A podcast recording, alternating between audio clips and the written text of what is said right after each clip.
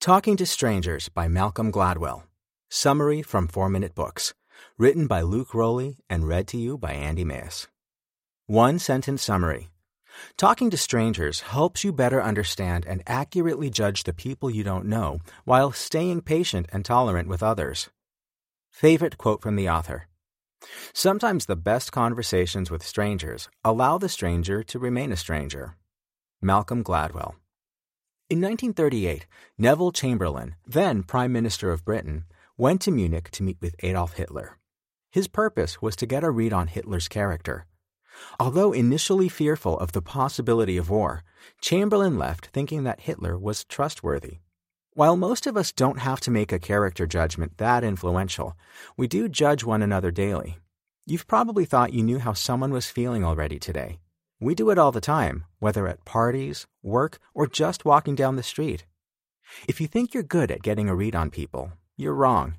Everybody we see has different experiences and perspectives, and it's hard to tell what they're thinking. In Malcolm Gladwell's newest book, Talking to Strangers What We Should Know About the People We Don't Know, he dissects why we're so bad at judging others and what to do about it. Here are the three most helpful lessons I've learned about how we talk to strangers. 1. You are overestimating your ability to read what people are thinking or feeling. 2. Humans naturally default to believing that others are telling the truth and are incapable of telling when someone is lying. 3. One reason you're so bad at judging people is that everybody expresses their emotions and thoughts differently. Are you ready to learn how to tell when you're making bad assumptions about people? Let's begin. Lesson 1. If you tell people that you're naturally good at getting a read on people's thoughts or emotions, you're wrong. Who better to look to on the accuracy of making judgments than a bail judge? Solomon is one in New York City who makes a point to look at the people he sentences in the eye.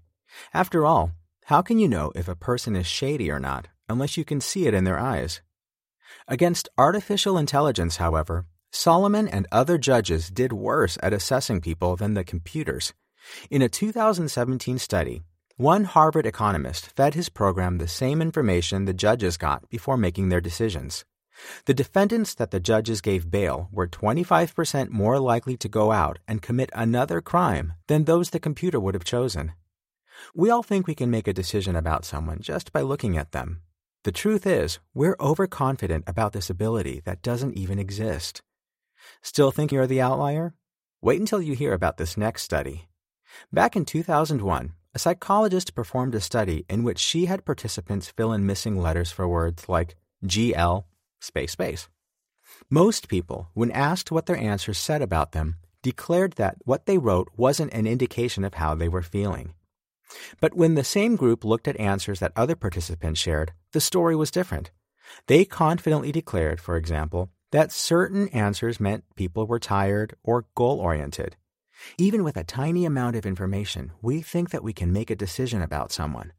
Yet we hold firm that we ourselves are more complex than that. Lesson 2. Knowing when another person is lying is not something that humans are good at. Do you think you'd be able to spot a Cuban spy if you worked with one? Ana Montes worked for the U.S. Defense Intelligence Agency, DIA, and while there fed U.S. secrets to Cuba. It was only after she was found out that the DIA realized the red flags were there all along. Montes's reports often contained Cuban viewpoints. Sometimes she would take phone calls while a crisis was happening. Although there all along, nobody thought anything beyond a faint feeling of suspicion. It felt more likely that she was just weird than a spy. Everybody faces the same problem the DIA faced. Our default is to believe people are telling the truth, assuming it until we have enough evidence that they are lying. In a study by psychologist Tim Levine, participants were asked to tell who was lying in a mock scenario of people talking about a test they had taken. After multiple runs of the experiment, results continue to show that people can accurately determine a liar only 54% of the time. Levine concludes that people need a clear trigger to tell if someone isn't telling the truth. But as we're about to see, even triggers might not work. Emotions aren't expressed in the same way by everyone. Lesson 3 There is no uniform way that every person expresses themselves, so it's hard to tell what is really going on inside their heads. If you've ever seen the show Friends, you know how easy it is to tell what the characters are feeling. Shock is shown by wide eyes and a jaw drop, while anger is narrow eyed and furrowed brows. You can read their faces like a book, but this isn't how people work in the real world. The idea that our disposition expresses how we feel is called transparency and is misleading. In one study, scientists tried to surprise participants and asked what they thought their faces would show they felt.